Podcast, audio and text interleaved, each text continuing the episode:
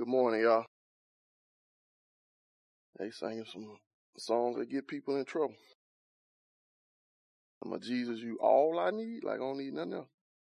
How many y'all really believe that? that dangerous. all right, just singing these deep songs because it sounds good. That's heavy. If you got your Bibles, go to the book of Proverbs. We're trekking along, y'all. We made it uh, Proverbs chapter 21. Proverbs chapter 21. Starting at verse 9. Proverbs chapter 21, starting at verse 9. Get there, let us pray. Father God, in the name of Jesus, God, we thank you just for being God and just well, all the goodness that you are and that you show towards us, Father God. Help us to never take it from granted, God. Please help us to focus on you, Father God, to truly devote our heart to you, God, to let it be real when we say, God, you're all I need. Truly let us rest in you, to depend upon you, God, and change us and transform us to look like you. In Jesus' name we pray. Amen. In Proverbs chapter 21, starting in verse 9, and we're moving in, we're closing in on the end of this section. And as we go, this one I'm going to point out, continuously point out as we go, as we progress through these proverbs, they they they becoming to be more dense because the goal is this is a training manual for a young man. And as we increase and as we go, especially once we go through the next section and come back to the Proverbs of Solomon, the Proverbs are going to be more and more dense, which is going to require more and more for us to meditate on them and to see the full range of application. I'm going to point out a few as we go through in this section. Starting in verse 9, say, It is better to dwell in the corner of a housetop than with a brawling woman in a wide house. It's another one of those better proverbs. The picture here, he's saying it is better if you go on your roof and you confine yourself to the corner of it and that be your home than to have a huge house and live with a woman who loves to fight. That's deep. How many y'all believe that? I can have a big mansion and live with somebody who loves to fight, or I can just cut off a corner of my roof and let that be my home and have peace.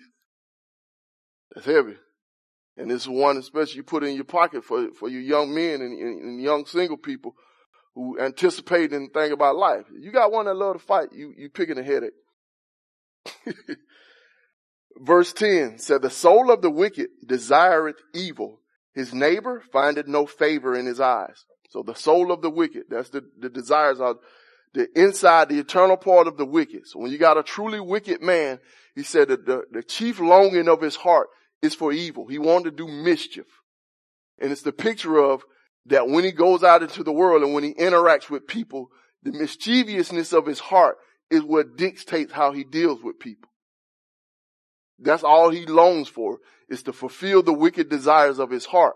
So that's why the contrast or the opposite of it that he's giving here is that his neighbor, those who are around him, there's no real favor that comes from him. He looks to you with no graciousness because the, the, the chief desire of his heart is to fulfill the desire in his heart. He, we know this and we say this, like you gotta watch out for so people such and such. Why? Cause he don't mean you no good. He got his own desires. He got his own passions. He got what he want to do. And when he interacts with you, like I said, the old folks say, he don't mean you no good. And that's what he's saying here. His, fa- his neighbor find no favor in him. There's no graciousness coming from him because the only thing he want to do is satisfy that evil that's in his own heart. Are y'all understanding? 11. So when the scorner is punished, the simple is made wise. And when the wise is instructed, he receiveth knowledge. So that scorner is the boastful person. It's the prideful person, the person who, who speaks down on other people. So when he is corrected, uh, when the scorner is punished. So when punishment or retribution comes to the scorner, it's a, the wicked or the simple is made wise. So the naive person gain instruction through the punishment of the scorner or the prideful person. And it's the picture of when you discipline one for being a marker, for being prideful, The naive is the unlearned. He don't know no better. He sees that and he gains wisdom through you punishing him. This is why punishment in dealing with evil and rebellion in the household is a key. Because anytime you're dealing with one, you're not just dealing with one, you're dealing with the whole. Because if you let one child get away with it, all the rest of them see it. And when you begin to deal with them, they are being instructed by how you dealt with the other one. And the point here is, is when you got the, the naive, the young that don't know no better, and you deal with the big boastful, the prideful one, they learn from it. They got this like at my job. I, it's the philosophy that I have that I try to instill with all my other folks. I call it the scapegoat. That when you knew, when you coming in and you see trouble coming, you pick the biggest, baddest one and get rid of him. Everybody else gonna leave you alone.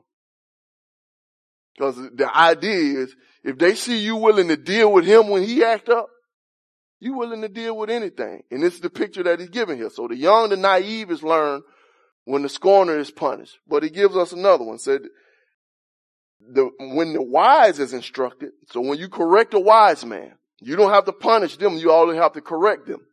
They increase in knowledge or they receive knowledge. So you got the simple, they learn from the, the prideful and him being punished. You got the wise, they just learn from being instructed. Who is the only person that don't learn in this? The foolish, the scorner. The prideful person is the only one that don't learn. The naive learn. The wise only have to be told. For the prideful person, you beat him, he still ain't learned nothing. How many y'all got some children like that? Don't raise your hand.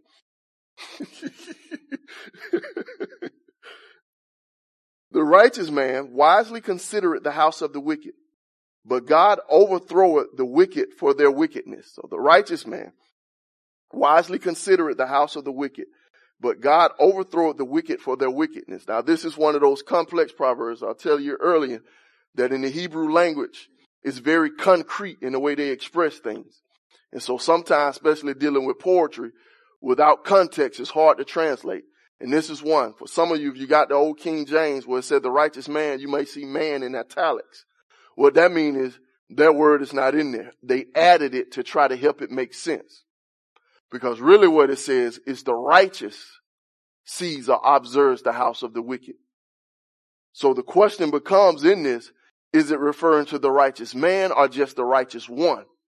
Like some of you got some of the new translations, it might say the righteous one or the righteous God because the word is not added there. In the picture here that I lean towards the latter, that it's the righteous one. That God being the righteous one, he oversees or he looks out at the house of the dwelling. I mean, the dwelling of the wicked. God pays attention to it. And in their wickedness, he sees it and he will overthrow it. He will bring punishment. And it's the idea that God knows what is going on even in the dwelling place of the wicked, and there's no true prosperity for the wicked. He sees it, he pays attention to it, and there's a day of retribution coming where he's gonna cast it down. Y'all understand that? So even when you see somebody that's living a wicked life, and it seems to be that they're prospering, they're not. Cause you can get by for a long time. That don't mean you got over. Cause God sees, God recognizes, and he takes notice. And the end thing is, is he gonna cast it down. God is a patient God.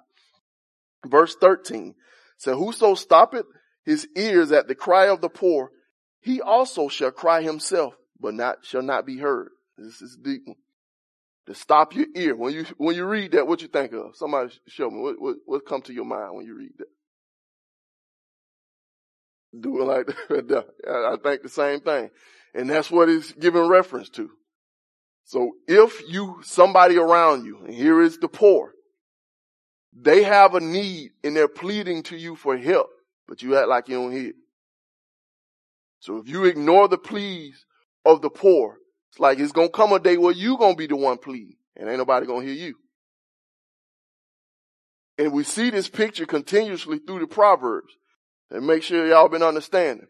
Because we started way back in Proverbs chapter 3 where it talks about honoring God with your substance. And we left it blanket and it said, how do you honor God with your money? Most of us been to church and heard all that. You think, put your money in the box, give to the preacher and all that little stuff. But so far, every time we've seen honoring God, what has it been talking about? With money. Anybody paid attention, caught on? Given to who specifically? To the poor. That's honoring God. That's taking care of God. So those who give to the poor, give to God.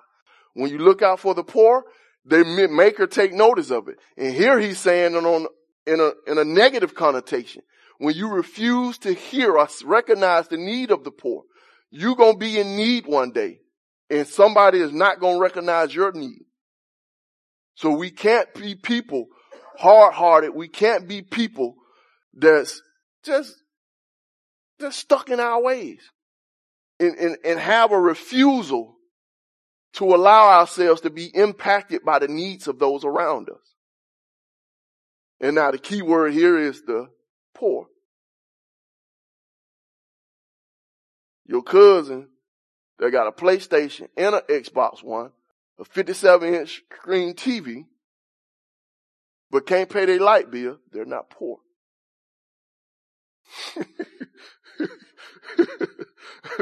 That's not the poor. So when they come begging and pleading and you say, I can't help you, or you say, how much that TV cost? this ain't what it's talking about. It's talking about those who truly have not, that do not have the ability to meet their basic needs and their means. The real poor. Hear those people. Help those people. And don't go so far as to judge the motives or intent of those people. You go by what you know. And you go by the integrity that you have towards God. Uh, y'all, y'all understand it? So we look out for the poor. If you don't look out for the poor, ain't nobody gonna be around to look out for you. Verse 14, a gift in secret pacified anger and a reward in the bosom, strong wrath. Now what's a gift? A bribe. And it's a deep one. I, have to say, it's getting more, more and more dense. What you got to use your mind a little bit to think about. It. So a gift in secret. That means you got a gift, some money, a bribe, and you can slide it to somebody. It said it has the ability to make them not be mad. That's deep. So is he condoning bribery here? It's a gift in secret, pacified anger. And a reward in the bosom, that's in your chest. You got some hid out for somebody. So that can take down strong wrath. Is he condoning bribery? It's set this way for you to take these principles, you learn them and understand. Strong wrath, anger can be put down by a gift. 15. It is joy to the just to do judgment, but destruction shall be to the workers of iniquity. So joy to the just, the just is the righteous. And here we can read and understand this a couple of different ways. It could be saying that when the righteous do judgment, judgment is what we would refer to as justice in this. It's the right act. I'm making the sound decision, especially in pleading with somebody's cause. So when you got some authority over somebody and you treat them in the right manner, said when the righteous do that, it is joy. It could be that that is joy for the righteous to do that, or that when they do that, it produces joy. No matter which way you read it, I don't, I don't think you in any conflict with the, the scripture there. So by doing justice, the righteous man, it, it is joy to him. And by doing justice, the righteous man produce joy. So when you do and you treat people right, when you execute the right ideas, the right principles, somebody on the, at the right time, that's a joy producing thing. But on the contrast, it is destruction for the wicked. I mean, destruction shall be to the workers of iniquity. Those who do iniquity, that's sin, that's evil. Destruction is the outcome of their work. So you got righteous people doing justice, wicked people doing iniquity. One produces joy, the other one produces destruction or calamity. That's what comes from it. And that's why we need to watch the way that we live. Verse 16. The man that wandereth out of the way of understanding shall remain in the congregation of the dead. That's a deep one. That wanders out of the way means he strays off what y'all church folks would call the backslider. He going down the right way, but there's an ease that happens and he just drifts away. So the person that ease away from the way of understanding he shall remain in the congregation of the dead. And it's that congregation is the assembly. So you get the picture of a person who's walking the right way, but slowly begins to drift. And in his drifting from the way, he end up surrounded by dead people. And he said that person, that's where he's going to stay. That's a heavy one. One that drifting off the path going to drift to the point where he's surrounded by death. Like that's where he's going to stay. And the, and the warning, if we take the warning here, is for us to watch our walk. Because it's an easy thing. It's a slow fade that can take you from being on the right path to being in the congregation of the dead. As this saying about people who navigate and, and, and do safaris and all type of things like that. They said one of the hardest places to walk is in the desert. Because you have no landmarks to make sure you walk straight. And the idea is, is that if you walk without anything to gauge your steps, you will drift towards your dominant leg. That's what they say. That we can't walk a straight line without anything to gauge us and keep us straight. So they say if you walk long enough without anything around, just openness, you end up drifting towards your dominant leg. And that if you continue to do that for miles, eventually you will be thousands of miles away from where you were headed without even being conscious of it because you can't see the fade and you can't see the drifting. And what you need is something to keep you and allow you to gauge your steps by. And this is something that we need. And this is a part of the purpose of the assembly that we keep one another. We, we gird one another. We encourage one another and we put up them lampposts so that as we walk in, we can know when we're drifting. And this is why pride and, and, and why hardness of heart is such a dangerous thing. Because if I can't allow Buke to say, hey man, you, you sure about that? That means I have no guideposts. And it's possible for me to drift if I can't hear him. If he can't, man, I, you know what I'm saying? What, what going on? Like, man, I'm, I'm straight. Don't, you don't question me. no, we all should have some level of we can interact with one another because it's our duty to keep each other on. Y'all understand what I'm saying? So let's not let one another drift.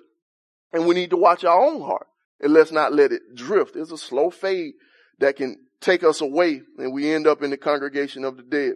Verse 17, he that loveth pleasure shall be a poor man. And he that loveth wine and oil shall not be rich. That's a deep one. By the love and pleasure here, we would translate this as leisure or luxury. It's the one that loves leisure or luxury. The, the, the, the, the thing that create ease and relax in life. Like if you're the person that loves that, if your heart longs for that, if you find peace and contentment in luxury, so you're going to be a poor man. That's, that's a heavy one. How many y'all agree with that? Like, that's deep. This all your heart want for. How many y'all know that? Don't raise your hand out loud. I just thought about somebody. I'm gonna see if I'm the only one that can think about somebody. Know somebody who who po folk that really ain't got none, but nothing that they have is good enough for them. Like they can get a house, but we need a bigger house. They can get a car, but we need a Mercedes. And they always on that next level of, of living. And you look at them and you're like, we ain't them people. Like, I know where you come from. I know where you at. You my people. We come from the same spot. You ain't them people. The only way you had any Calvin Klein or Michael Kors when when old buddy or old lady from around the street stopped that by before she went to the store. Be like, hey, y'all need something? Y'all don't act like y'all don't know them type folk. That's stop. Hey man, I'm going to the store. You need anything? y'all don't act like y'all got too saved, came up in life. Y'all said I don't got none of them folk. I had a lady that you stopped by, got me through elementary school. Miss Ann, she knew my size. Well, your son still in them 14s. Mom, where we get all this stuff from? Never seen an American Eagle. I ain't know what that was. But I had the pan. that still one on the west side. Didn't know that store existed. But had them. Why? Cause old lady. And it's the idea of the folks who long to live that life. The end result of that is going to be poverty. Person that loved leisure, the person that loved luxury, the end result of them living that way, pursuing that, is going to be poverty. And he that loveth wine and oil shall not be rich. The person that love these finer things in life, their life is consumed by that.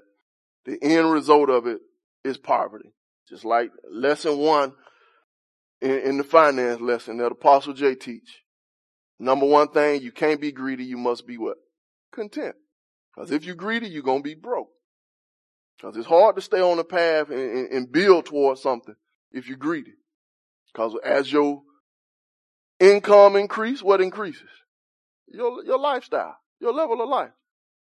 You fine taping that, that, that dashboard up for all them years. Then you get the two little more dollars in your check.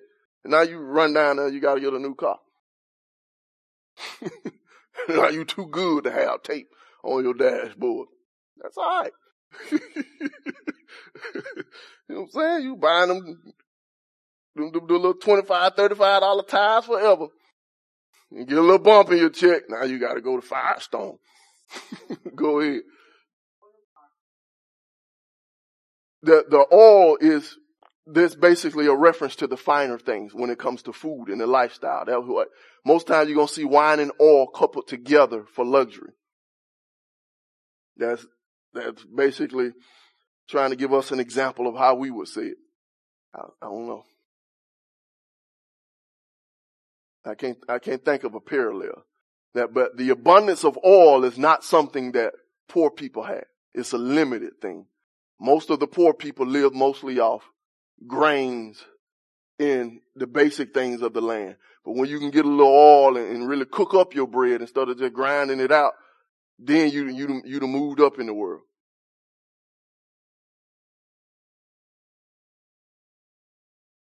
Yeah. So it basically uh, those who, who, who gotta go and you gotta have outback and filet and vine and all that. You're gonna be the poor people I'm saying if you if you just can't get the basics, if you can't live off just whipping them up, um, chicken and broccoli, I'm saying just throw throw that thing on the grease and just whip it up and do a little something. Like you, you're gonna be poor. Like I had this, my wife had this friend who supposedly shooting bad, young college girl. My wife come tell me this sob story. I feel sorry for the girl. Like, all right, go ahead, take her to the store. Wife took us to the store, bought groceries. And the next day, my wife come home with some Outback.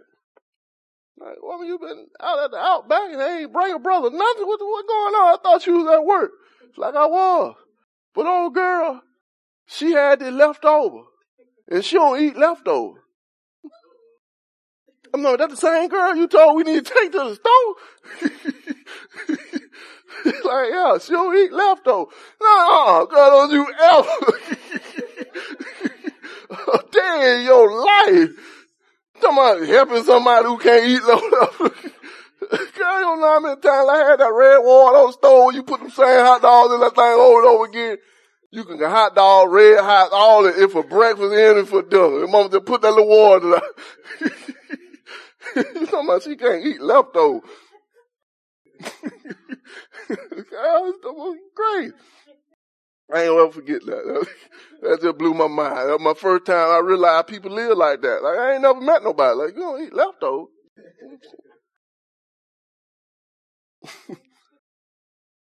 she gonna be poor. Verse 18. Y'all make me flashback. I was the wicked shall be a ransom for the righteous and the transgressors for the upright. So the wicked shall be a ransom for. This is the idea. There's coming a day of retribution and calamity where everything gonna be made right. And in that time, the righteous and the upright will be removed and the wicked come in their place. So there's punishment set up for the upright, for the righteous, but the wicked gonna enter into their place in that time of punishment. That's what he means by to be a ransom for. They're to be the escape for the upright and the righteous. It's going to be an exchange that's going to take place. Verse 19, it is better to dwell in the wilderness than with a contentious and angry woman. That's deep. That's a heavy one there right there. You got a, that contentious, the woman that love to fight and the woman that's always mad. Like it's better to be in the wilderness.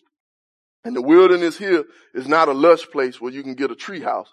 The wilderness for them in their context was the desert. Like it's better to be dropped off in the desert where ain't none around and you could potentially die than to live with an angry woman who love to fight. That's deep. How many y'all believe that? yeah, you in the desert, man. That's deep.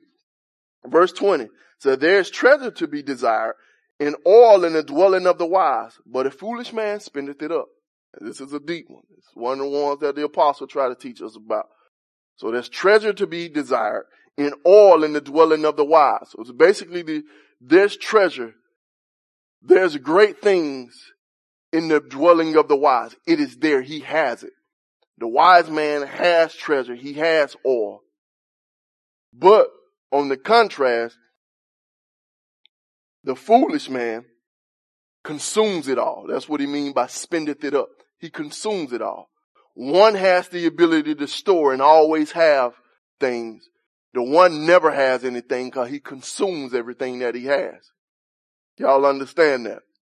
A wise man has the ability to store up and there's always some treasure to be had from him. A foolish man consumes everything that he has. He don't have anything. 21. He that followeth after righteousness and mercy and life. I mean, righteousness, followeth after righteousness and mercy. Find it life, righteousness, and honor. This is deep.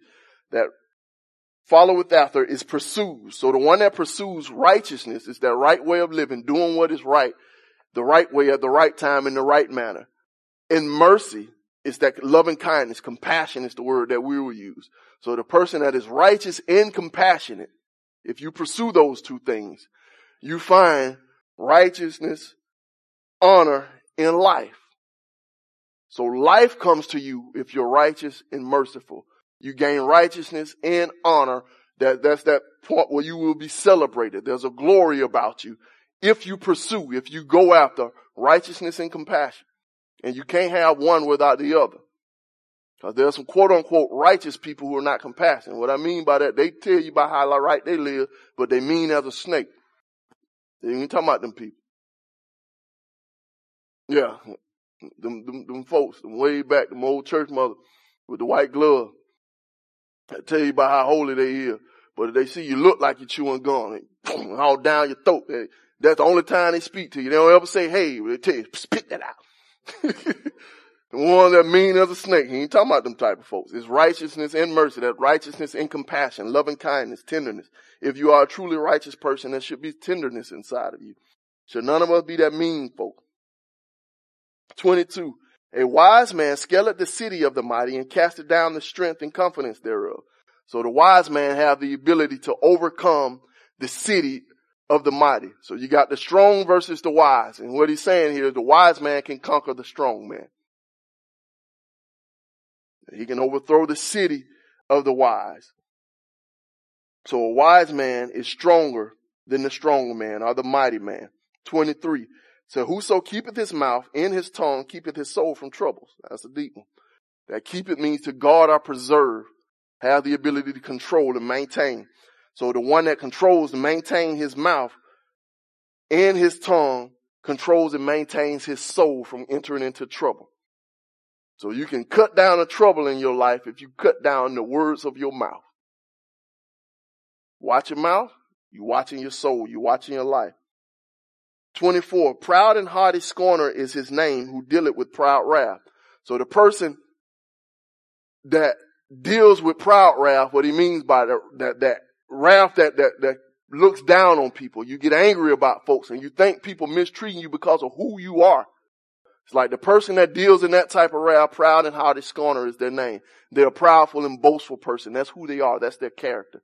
Anybody that, that's easily offended and take everything as an affront to them. You must don't know who I am. Them type people that get upset because certain people just, you can't look at me like that because of who I am. Like those type people, they deal with proud and horny. Scotter, that's their name. That's their character. That's who they are. So he lumped all that up together.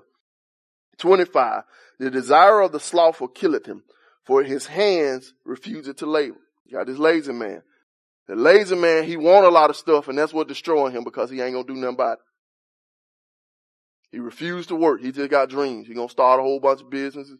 He gonna be rich and he gonna make it and do all that stuff. But what he ain't gonna do is work.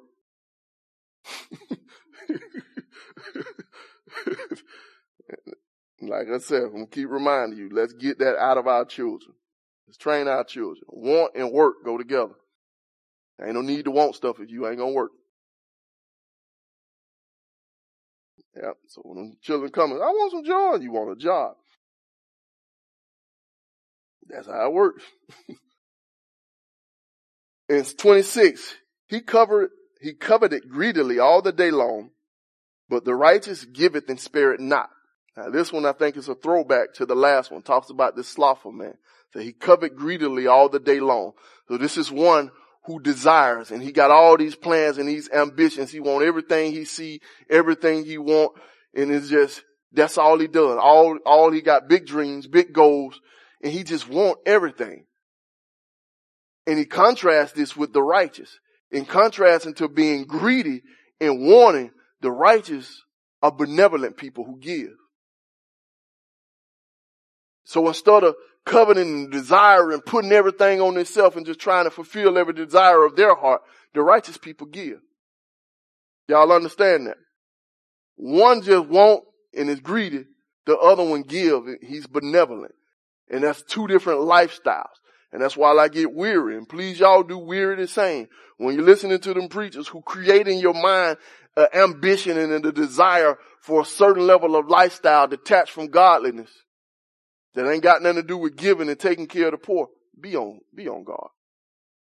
Cause that's what righteous people do. Y'all, y'all understand? Righteous people don't go out just wanting and dreaming about how they can make their life more luxur- luxurious. Righteous people give and take care of those who are around them and handle the business. Y'all understand? 27. The sacrifice of the wicked is abomination. How much more when he bringeth it with a wicked mind? It's deep. The, the sacrifice, that's the spiritual offerings. So the religious works of the wicked is an abomination. It's something that God hates. It's something he loathes and say even much more to an even greater degree when he brings it with a wicked mind. So when his mind messed up and he's bringing these religious offerings and he's doing these things for God, God hates it even more. So the sacrifice itself, when the wicked do things and they do their religious activity, say that's abomination. God hates that. But when they're doing it with a messed up mind, that's even worse. So religious activities alone don't put you in favor with God. Because if you're wicked and doing religious activity, God don't like that. And then you got a messed up mind in doing these religious activity, that makes it even worse. And when I read that, I think about the sanctified sweet dad. You know, the ones that, that bounce from every single conference. Cause they macking. But they praising them and lift their hands up cause they want to be deep. Their heart is, I want Chevette to see me. and we're going to go to IHOP after the conference and talk about how good the Lord is. That's a lie. 28. A false witness shall perish, but the man that heareth speaketh constantly. So here we got the contrast between a liar and a listener. That's a deep one now. We ain't seen this one before. So a false witness, that's the liar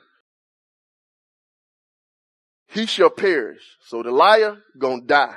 But the listener, the one that's hear it, say he speak it constantly. What that means is that the words that come out of his mouth, they're maintained are in accordance with that which is right. Is there's a goal, there's a structure that's set up, and the listener, when they speak, their words line up with that. While the liar, they just tell lies and they're gonna end up dying. But this is a deep contrast that we gotta just think about. You got a liar versus a listener. And we talked about this a little bit earlier, one of the other one. The one who always got to have something to say is the one you do not trust. If their words is the dominant thing and they can never sit down and listen to you, you don't, you don't want to fool with that man. Huh? Yeah, and because of the, what, what proverb we read earlier, said, in the multitude of their, in the multitude of words, they're wanted not sin. So ain't no sin missing when words get heaped up. When you got somebody that's always talking, eh, something going wrong. And eventually, most time they lie. And it talks about those that a babbling fool, the one that can bring destruction, the one that always got to talk, the one that always that, that dominates. And the wise man, on the contrast, is always the listener.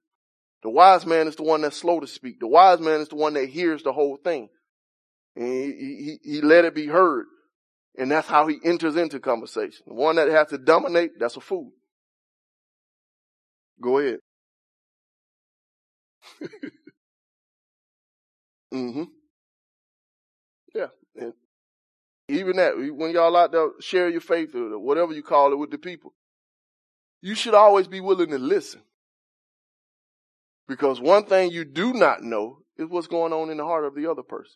And the only way you can truly minister to, which means to serve, that's what ministry means, to serve the other person, is if you understand them. And if you know what is their pain, if you know what is their hurt, and you know what is going on, you know what is their struggle, that's the only way. So if you, you're sinning, I'm just preaching, preaching, let them know, putting them on, putting them on. You're doing foolishness. Because you really can't put nobody on if you don't know where they at. Y'all, y'all understand that? So we, you should not be the one that you just go in and you run and you letting it all out. And it's a whole 45 minute conversation and all they say, mm-hmm, mm-hmm. you know, be willing to listen. And if you ain't willing to listen, you're a fool. 29. A wicked man hardeneth his face, but as for the upright, he directed his way. And this is got the idea of correction. What it mean by hardening his face, basically a wicked man becomes stubborn. So when you're dealing with a wicked man and you try to correct them, they just become stubborn in their way. And they just latch down. You ever had a conversation with somebody where y'all discussing, dialoguing, and then you prove them absolutely wrong but they refuse to say how wrong they are and they just go even further into their foolishness. And they just, they just stick with it. Like, man, yeah, you, I, I, I did. You know what I'm saying? I went down there. And you be like, how you went down there when you such, so, we walk. you walked all the way to Florida. Yeah. Because they refused to say, you caught me in a lie. I messed up. No, we really didn't do it. And they just go strong in what they were saying. Like, ah, that's what he mean now. The, the wicked harden their face. They just become stubborn. But the righteous man or the upright man, he directed his way. I mean, he, he, he navigate. He aligns. He's willing to be corrected. If you put him on and you show him the error of his way, he's willing to move and, and get in alignment with that which is right. But the wicked man, he just stubborn. Verse 30 said, there is no wisdom nor understanding nor counsel against the Lord. This is a deep one. So when you got wisdom, understanding, counsel, wisdom, that's the way of lifestyle. The understanding, that's the comprehension of what life is supposed to be like. And that counselor, that's the guidance and the direction about how you do these things. Like none of that is contrary to the Lord. And this puts God in the dominant position when it comes to life. So every advice, every direction, everything should be subservient to him. There's no wisdom, no counsel, no understanding that's contrary to him. So if it's good wisdom, if it's real counsel, if it's good advice, it should be in alignment with him. Because all true wisdom, knowledge, and counsel comes from him. Y'all understand what I'm saying? So God is the supreme. We doubt everything but him. And ain't nothing wrong with that. To be skeptic of everything. Like, boy, your mama said, I don't believe God ain't tell me she was outside. Prove me. ain't nothing wrong with that. The only thing we're not skeptical of is God because he's the chief and he's the supreme. 31 said the horse is prepared against the day of battle, but safety is of the Lord. It's the idea of fighting in war. That per, the horse is prepared against the day of battle. That's basically you get your horse ready when you got to go fight. That's the olden time. Like, but safety, security, surety comes from the Lord. It don't come from the horse. The way we can say it is, the Smith and Wesson is prepared for protection. But safety comes from God. And this is something when I be talking to my boys at work. Man, I gotta keep that eye on me. Why? Oh boy, it be dangerous out there in the streets. Just make this one little statement. Everybody who I know personally that got shot had a gun on. I don't know nobody who got shot that did not have a gun. So that tells me something. Gun don't keep you from getting shot. I'm just being honest. Just cause you got that iron, it don't mean nobody can't gonna kill you. that's just the reality of the matter. And that's the point that he's getting here. You can have all the security measures you want to. God is the only one that can truly make you sure or secure. You can get your ADT, your blue, your ring, and all that stuff. You know people with ADT and blue and ring, they still get their door kicked in. And they watch the man on their little ring doorbell walking off with their packages. Because all that stuff does not create security. So the idea is you can have those things, but don't put your trust or your confidence in those things. Y'all understanding that? You can have it. Man. Do what you do. But just know that stuff ain't gonna make you safe. Only God is the one that can give true safety. So when we rely on, when we give confidence and rest in our heart, it's through God. You tough now. Yeah. Yeah. I don't want nothing. I don't know because I know me. That increased my chance of shooting somebody. I'm just, I'm just, I'm just telling you the truth. If I got a gun, a good chance I might shoot you. They don't talk now. No, no. What, what? Y'all know them little jokers. I deal with them all the time. I do you a thug. I just seen you. But now we in here, you ain't got no gun. Man, quit playing. but on your street, you running. Go, what, what up? Yeah. well, I, am with them when they locked up. Man, quit playing. Remember, remember you trying to do all that. Chapter 22, verse 1 said a good name is rather to be chosen than great riches. So a good name, that's a good reputation. So if you got a choice between being rich and having a good reputation, said choose a good reputation. How many y'all believe that? Okay, I'm just saying, y'all saying it now. Love and favor rather than silver and gold. The love and favor is that's compassion of people liking you, basically being gracious towards you. They look towards you with favor. They want to help you out. It's like it's better to have that than silver and gold. Now, y'all really believe that? To have folks around you, favor you, like you, look to you with benefit. If you can choose, like I, you can be rich, or you can have the whole world like you and look to you and want to do you good. And he's saying it's better to have the whole world want to do you good than to have silver and gold. That deep. All right, y'all say y'all believe. Verse 2, the rich and poor meet together. The Lord is the maker of them all. So here he's giving a picture of the rich and the poor. There's a commonality in them. And what that commonality is, God made both of them. So there is nothing intrinsically better about the rich than there is about the poor. When you strip them all the way down, they the same. A rich man is still a man and a poor man is still a man. So you don't treat one with more favor and another one with less favor because they both are men. And both of them are creations of God. 23 said, a prudent man foreseeth the evil and hideth himself, but the simple pass on and are punished. Prudent man, a wise man, a man with some discernment about life, he can tell when things about to go wrong. He can see it coming and he hideth himself. And in this one, if you let it rack, tr- track with what's going on before, you can see you're dealing with financially. Like a prudent man has the ability to recognize when somebody about, about to get him, about to take him. Or when he entering into a transaction that's going to come to his hurt and he can get out of it. But the fool that pass on me, they rush right into it. They keep going and punishment is come. They end up hurt because of it.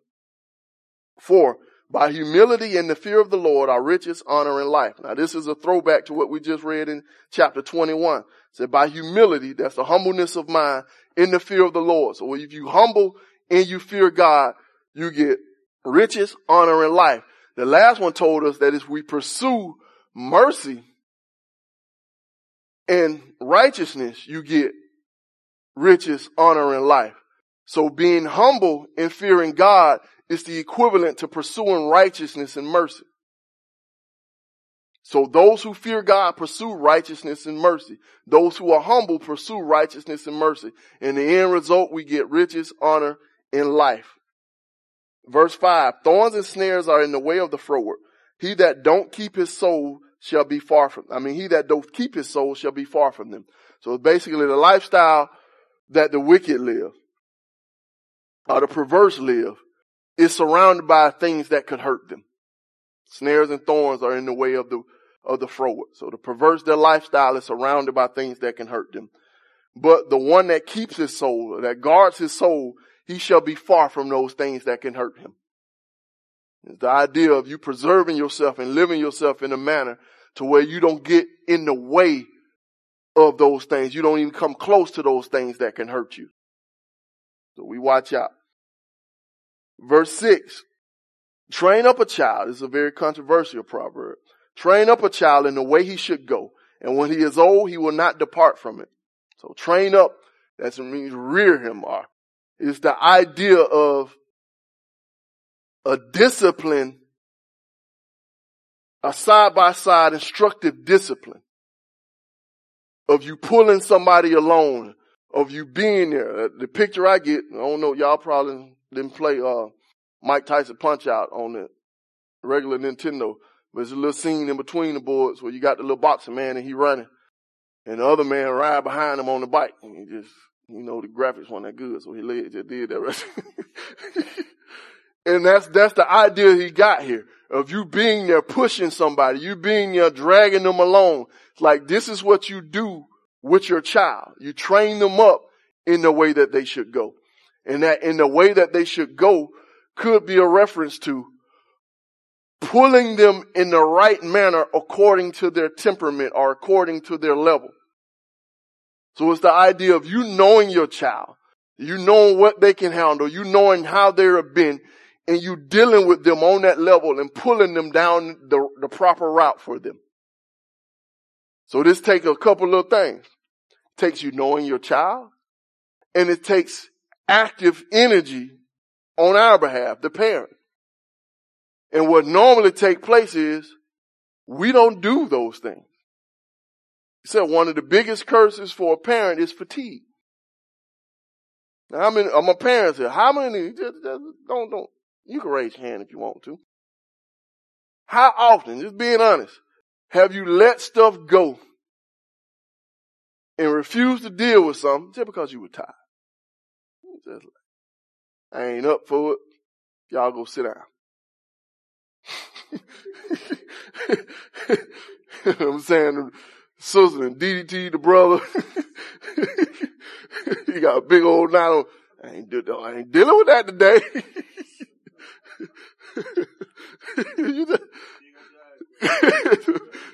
uh, oh, I done it. Like, no, I'm tired now. You can't be tired and be a good parent. One gonna dominate. You gonna just let some stuff slide? Because active training takes energy, and that's what he's saying here. And the, the idea is if you really train them, if you really get down and rear them in the way that they should go, so you take their level and pull them in the right direction according to their temperament, says when he is old, the child, he will not depart from it in reference to the training. So the child will not leave, will not exit the training if you do it according to the way that they should go. Now what makes this is so controversial is this seems to put a lot of responsibility on parents for the outcome of the child. And we don't like that. Because I have even been hearing it since I was a child. Like, man, children, they're gonna do their own thing, they're gonna go their own way. And there's some truth to that. But you are a parent. And you have the responsibility to bend and influence that way as much as possible. And we believe this more than we think we do because most of us don't have any doubts about why Serena is a great tennis player. It's because she had a father that beat her in her for as long as she was strong enough to hold a racket. And if you hear her at times where she talk honestly about her upbringing and, her life in tennis, she tells you she could not stand tennis. And there's some interviews where she says she don't like it now. But she had no choice but to get out there and play. Cause as long as she was with her daddy, that's what she was going to be doing. And we understand that. Right, that boy ain't got no, that, boy, he gonna do this. And we understand that, but we don't extrapolate that into all of life. And the idea is we need to take that same mindset and apply it to our children in our way of life. But it takes work, which makes it hard, which means most time it don't get done to the degree that it should get done. And so that's why we don't get the results that we should get. And so you get the hidden misses. You get the one that flare off and come back. Because your training was good enough to stay, but it wasn't good enough to keep. Ain't nothing wrong with that. That's just the reality of it. But we have some responsibility, huh? Like you, you, you, you trained them up and you did it good, but you know I'm saying you got enough in them so that one day they strayed, they knew what the, the right way back was. Of the way where you train them and they enter into adulthood maintaining what you got. Now he said for us, I, I know ones like the training for us is you go to church. And that's about it. And that's the most religious, whatever. You might get a little reference to a little God or something here and now through the life, but the, the most of it, you, you go get your butt up and go to church. And that's why once you're 25, you're 30, you drift away, your mind said, I gotta go to church. And that's all the conviction you got. So you leave the club,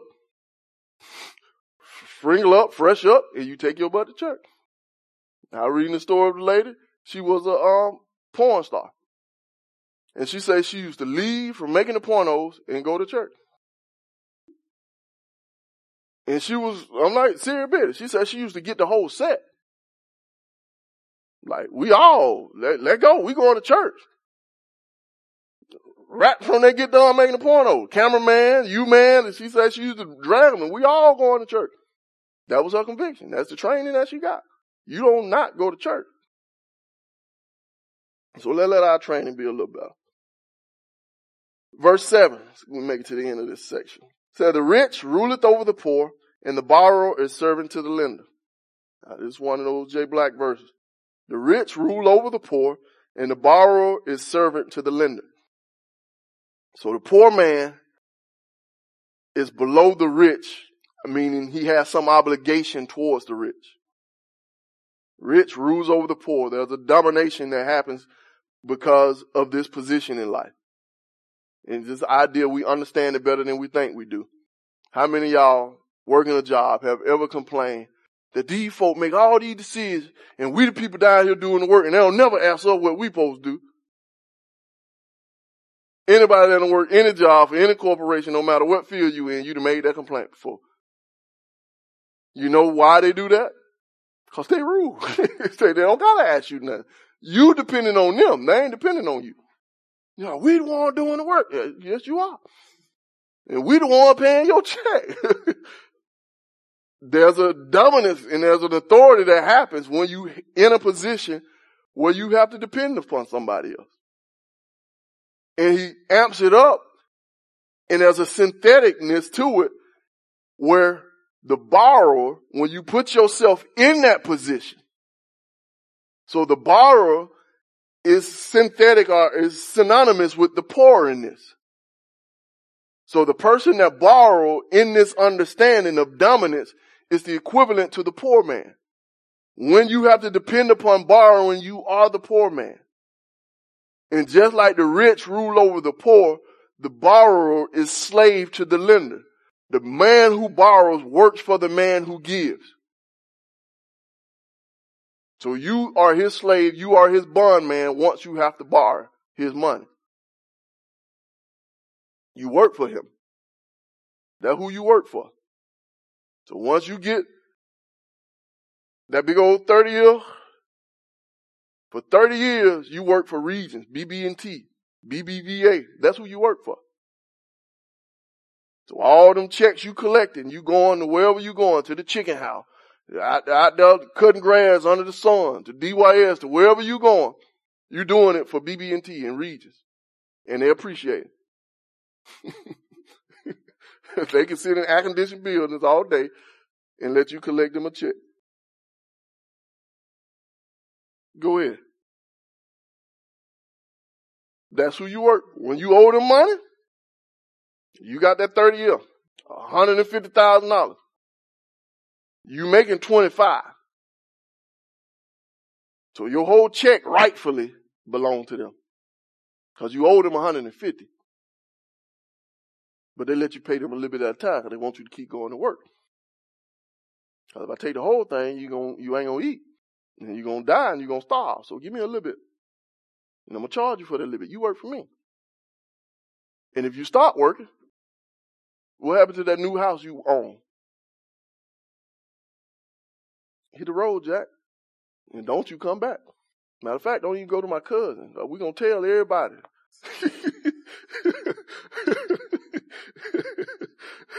so, that alone, don't, don't come at me for no money. Don't ask my competition for no money. All you can do is go to We Chance Auto Sale, second chance. or your job is your credit.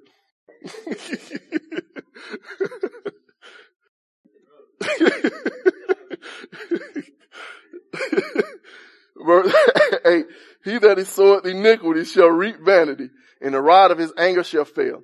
So the one that giving out, uh, uh, sowing, giving out iniquity, doing wrong, what he get back is vanity, nothing. There's no benefit to his lifestyle. And the rod of his anger, that's basically the instrument of his wrath, is gonna fail. It's gonna run out. And it's just when people who think they can bully their way into dominance and have whatever they want to. Eventually that's gonna run out. Verse 9, he that hath a bountiful eye shall be blessed, for he giveth of his bread to the who? To the poor. That bountiful eye, basically you looking towards somebody with favor. You looking to do somebody good. So if you got a bountiful item, you looking, you, you're benevolent in your disposition. You, your position is you want to help people out. Like the person that got that type of eye, the, the benevolent person, they gonna be blessed. Why? Because they give their bread to the poor. Not to the preacher, but to the who? Okay. Now keep sending your money to them folks on TV. Cast out the scorner and contention shall go out. Yea, strife and reproach shall cease. So if you get rid of the scorner, the mocker, the haughty, the prideful person, you're going to get rid of the fight. Strife, reproach, all of that anger and all that stuff going to stop if you get rid of the, the scorner. So basically, if you got a prideful person in your camp, a person who always got something negative and talk down about other people, if you want peace in your life, get them out your life. That's what he's saying. Get them out your life, you're going to have peace. Verse 11 says, He that loveth pureness of heart for the grace of his lips, the king shall be his friend. And this one, with, if you pure on the inside, if in your life you love that, that's what you long for, the people in authority are going to be your friend. But here the parallel or the synonym he given this proverb is that there's a synonym that pure heart and graceful lips are synonymous. If you have a pure heart, your mouth would be graceful. And because of that good mouth, the king gonna love you. But if your heart right, your mouth gonna be right. There is no foul mouth pure person. That angry, fly off the handle with their mouth person is not a righteous person. You cannot be both of them because out of the abundance of the heart, that's how the mouth speaks. So if your mouth can't say right and can't talk to people right, you ain't right. Verse 12, the eyes of the Lord preserve knowledge and he overthroweth the words of transgressors. So this idea of preservation. God is in the, the business of taking care of knowledge and truth and he's in the business of casting down, overthrowing, destroying the words of transgressor. Here's this, if we understand this, this gives us a security about the words of God. God preserves the words of knowledge. That's what this, you out there talking to folks on the street. Like man, man wrote it how we know that Bible been corrupted because it been passed down to all such, such. Okay, that is true. But if it ain't been corrupted, that's a sign to you that it's more than just a man's book. Because if you keep passing a man word around and around and around, it's gonna get messed up. So if I can show you that what they read way a long time ago is the same thing I'm reading now, that means something spectacular has happened. And that's what he's hinting towards, that God preserves knowledge. He's in the business of keeping it. Can't nobody overthrow the word of God. But the words of these liars gonna be overthrown. There was this French dude way back. His name was Voltaire. He's an old philosopher who hated God and hated anything with truth. But he made this declaration. Before he died, he gonna make sure that the publication and the spread of the Bible ceases. He had that much confidence in his knowledge and his ability to speak. Like I'm gonna end it. There ain't gonna be no more Bibles. People ain't gonna be reading it or talking about it no more before I die. To this day, this company called the Wycliffe Bible Association owns his house. And they use it to print Bibles. they made his home into a biblical printing press that they pass out and evangelize across the nation. It's just a bit of irony of, of history. Verse 13. The slothful man said, there is a lion without. I shall be slain in the streets. Now we meet this lazy man and his excuses again. Now does this seem like a legitimate excuse? He's saying there's a lion outside. I'm going to be hurt. That seems like a legitimate excuse. Man, I might get hurt if I go out there and work.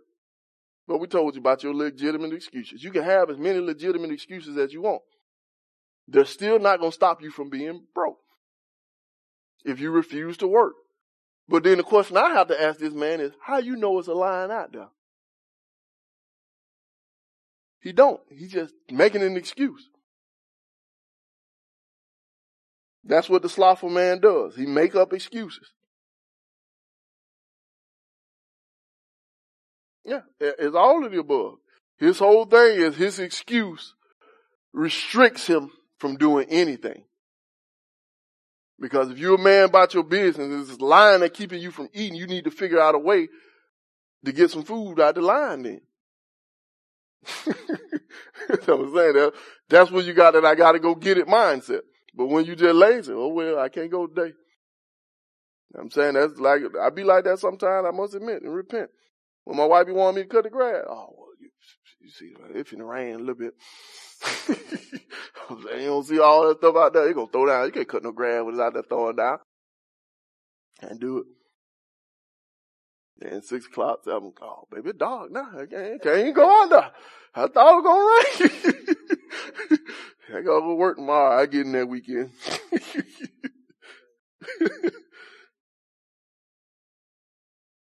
verse 14 said, the mouth of a strange woman is a deep pit, and he that abhor, and he that is abhorred of the Lord shall fall therein. Now this is a scary proverb. One I had to just sit on and pray about for a second. Said the mouth of a strange woman, that's a, that adulterous woman, that, that no good floozy. It's like her mouth, the way, the way she used her tongue, it's a deep ditch in the sense that she can speak words to draw you in, but when you get drawn in, you're falling into a trap. And as I was corrected before, is the mouth of the strange dude too. I remember when you correct me. Yeah. is that strange dude, hmm? Mr. Buff and the, and the slick one. His mouth is a deep ditch. and it's the picture of he has the ability to pull you in, but just by talking. The words, they just, they just do something to you. But he's saying the end result of it, you're going to end up in a ditch. A trap that you cannot get out of. And then he adds this extra warning on there and said, he that is abhorred of the Lord shall fall therein. So the person who has God hatred against them, they the ones that are going to fall in it. That's the deep one. And it gives the picture of sexual immorality and getting taken into sexual sin as being a picture of being in a position where you and God ain't, ain't, ain't, ain't in right standing. Where something is wrong between you and God that puts you in that position where you fall like you did. Go ahead. Yes, they're, they're the ones who fall into that. So it's the idea of God has the ability to utilize the perversion and the seductiveness of these strangers as a tool of judgment against somebody. And it's this picture where you can be in a position where you have been obstinate against God, where God has been pleading with you and you ain't been paying no attention and now his anger is turned towards you. And the way he gets you is by allowing you to be taken in or, or seduced by the words of this stranger.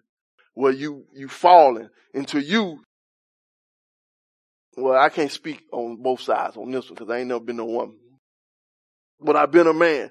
And it's this idea of, yeah, y'all brothers ever feel like that? Like, as I grow and as I go, it seems like um, you get more attractive. Like you used to have to chase them down. Now they're chasing you down.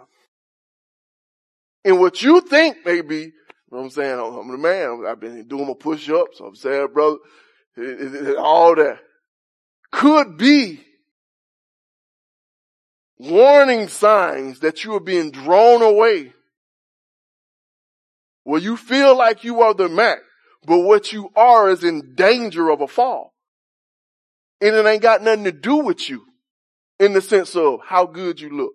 It ain't got nothing to do with you in the sense of how attractive you are. There's a deeper spiritual reality going on that you're being caught up. And there's a trap.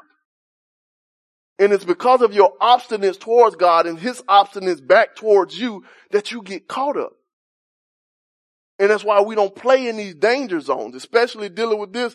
This sexual sin is, is the most pervasive one and it's also the most seductive one. Because it's slow and it happens and, and it pulls you in and, and it can end so bad. And we have to be on guard and it just gives us this picture that sometimes when you see and you read the story of the headline, prominent pastor of such and such church caught in this, this, this, this, and this. And sometimes what you're not reading is a man, well, most of the time, you're not reading a man who got caught up, slipped, what you mean a man who's been slipping and now he's been exposed? You mean a man who's been compromising in his way for a long time and now he's being exposed? And this is just the end result of a long, prolonged thing to where we see dude messed up. And man, how could he be like that? But if we had the divine commentary, we, if we were reading in the Bible, we would see pastor knocked down, caught into adultery, exposed, ripped from his church, for the Lord was angry with him because of how he dealt with the money of the people. because of how he, and, and, if we had the divine commentary, those may be some things that we get. Now we don't get that because we don't know that. But those are real possibilities that that seduction that is taking place could be a sign that, hold up, something ain't right going on in your heart. Check yourself. That, that warning, uh, it makes sense. But here, the, the result of the falling is not, the result of the abhorrence is the cause of the fall, not because he fell. Which is, like I said, is the dangerous one. I had to sit there and, and, and pray and, and check myself out. That's why I'm always weary when I see great men fall and get caught up with that. I'm not quick to speak on it because to me it's a warning sign because the only thing that separates them and me is the grace and mercy of God. So when I see it, God, please don't take your mercy away from me. 15. Foolishness is bound in the heart of a child, but the rod of correction shall drive it far from him. That's deep. So yeah, little sweet innocent baby that you got and that looks so precious and, and, and, innocent and cool and all that. It's like deep down in their, their heart is foolishness. And that's what's in the midst of their heart. So that, that precious pretty baby is a cuddly ball of foolishness. And it is your job to drive it away from him. And here he says the rod of correction. And it also gives us a better picture of this rod. It's not the rod of anger. It's not the rod of frustration. It's the rod of correction. You say it often. You don't beat the children because they did something you don't like. You beat them when they do something wrong. You don't beat them because they get on your nerves. Yeah. Cause I'm frustrated because you watching the, the, view or the voice or whatever you watching and you couldn't hear because they kept running around and uh, you throw a shoe and knock them across the side of the head. That's not the rod of correction. you don't do that. It's the idea of when you discipline them, when you apply punishment to them, correcting what went wrong is the goal. And it's putting, pointing them towards something. That's the goal. Not just beating them down. And that's why in my mind I try to, and have to ask God to help me, have some standard. Like you don't get the same whipping for talking back to your mama as you do for being mean to your sister. Cause I want you to understand them two different things. And I might just scold you for being mean to your sister. While I might scar you for being mean to my wife.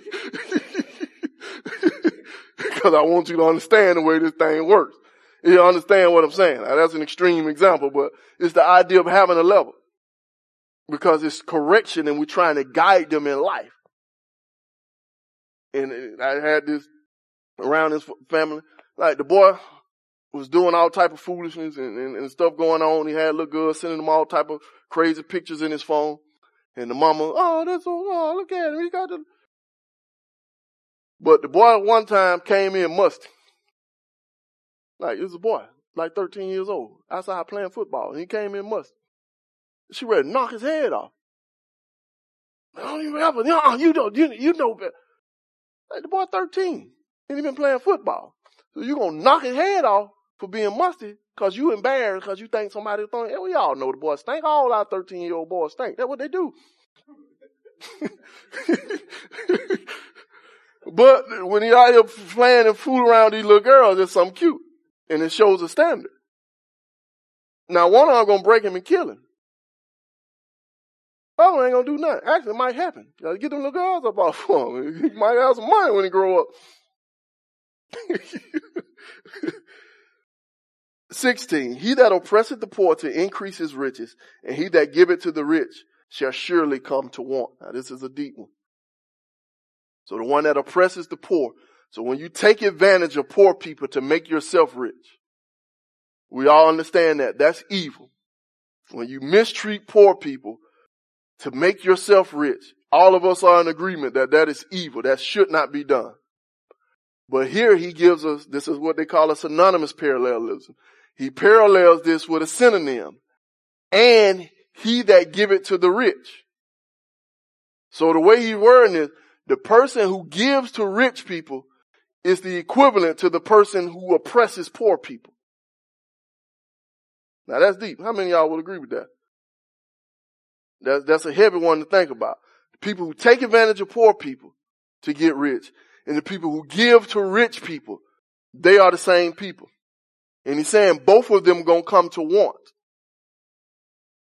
And if we just let this sit for a second, this really can blow our whole world up, especially us who grew up in the, in the church world and y'all folks who watching them something be in network. Because the idea of religious training in, in a lot of circles is if you want to be blessed, what do you do? You bless. That's what in, in, church. That's how they teach us. And where do you give your money? You find what kind of ground to give it to. Y'all listen to them sermons. Them good ground, fertile ground. And who they told you is the good ground? The man on stage, the one who rich. So if you want to be a, God to prosper you in your, in your business, you find the man who has prospered in his business and you sow into him. And the idea is you take your money and give it to the rich. And that's how you gonna one day be rich. That you take the man with the Bentley and you give him your money. And one day you gonna drive a beamer cause the blessings of the Lord flow down.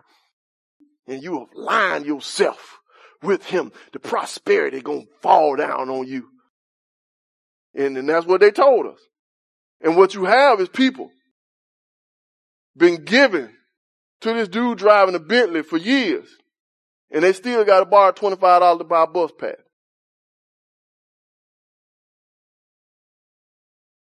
Like, how that work? And I tell you that work because the Bible is true. He that give to the rich gonna be poor. You're gonna come to want. That's what he's telling you. So this gonna do the opposite of what you're trying to do. These folk done trick you think you finna get rich by giving them money. But the Bible told you you're gonna get poor by giving rich people money. And it's an amazing thing when we believe the preacher over the only potentate, Christ the King of heaven and earth. Go ahead. Huh?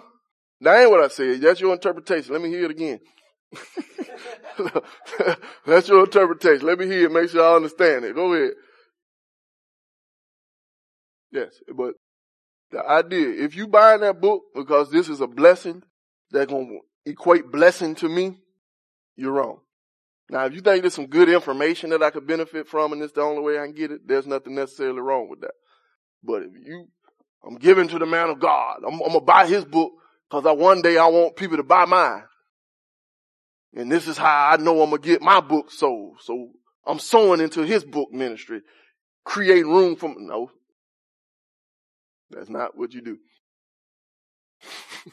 you sow into your book ministry by learning how to write. so, but if you want to sow into your book ministry, buy a course on grammar and syntax and narrative. And that's what you do. That's how you sow into it. But that's, that's the idea. We don't give to rich people trying to get rich. If you want to give your money somewhere, give it to poor. And don't let them folks fool you. And when y'all be watching that a thon and you getting your head hyped up, just taking that a thon, gonna take a ton out of my pocket and I'm gonna be broke. Yeah, all them a thons. Give a thon, praise a thon, and whatever other thons you got. Listen a thons. Anybody got any questions? We're gonna pause right there.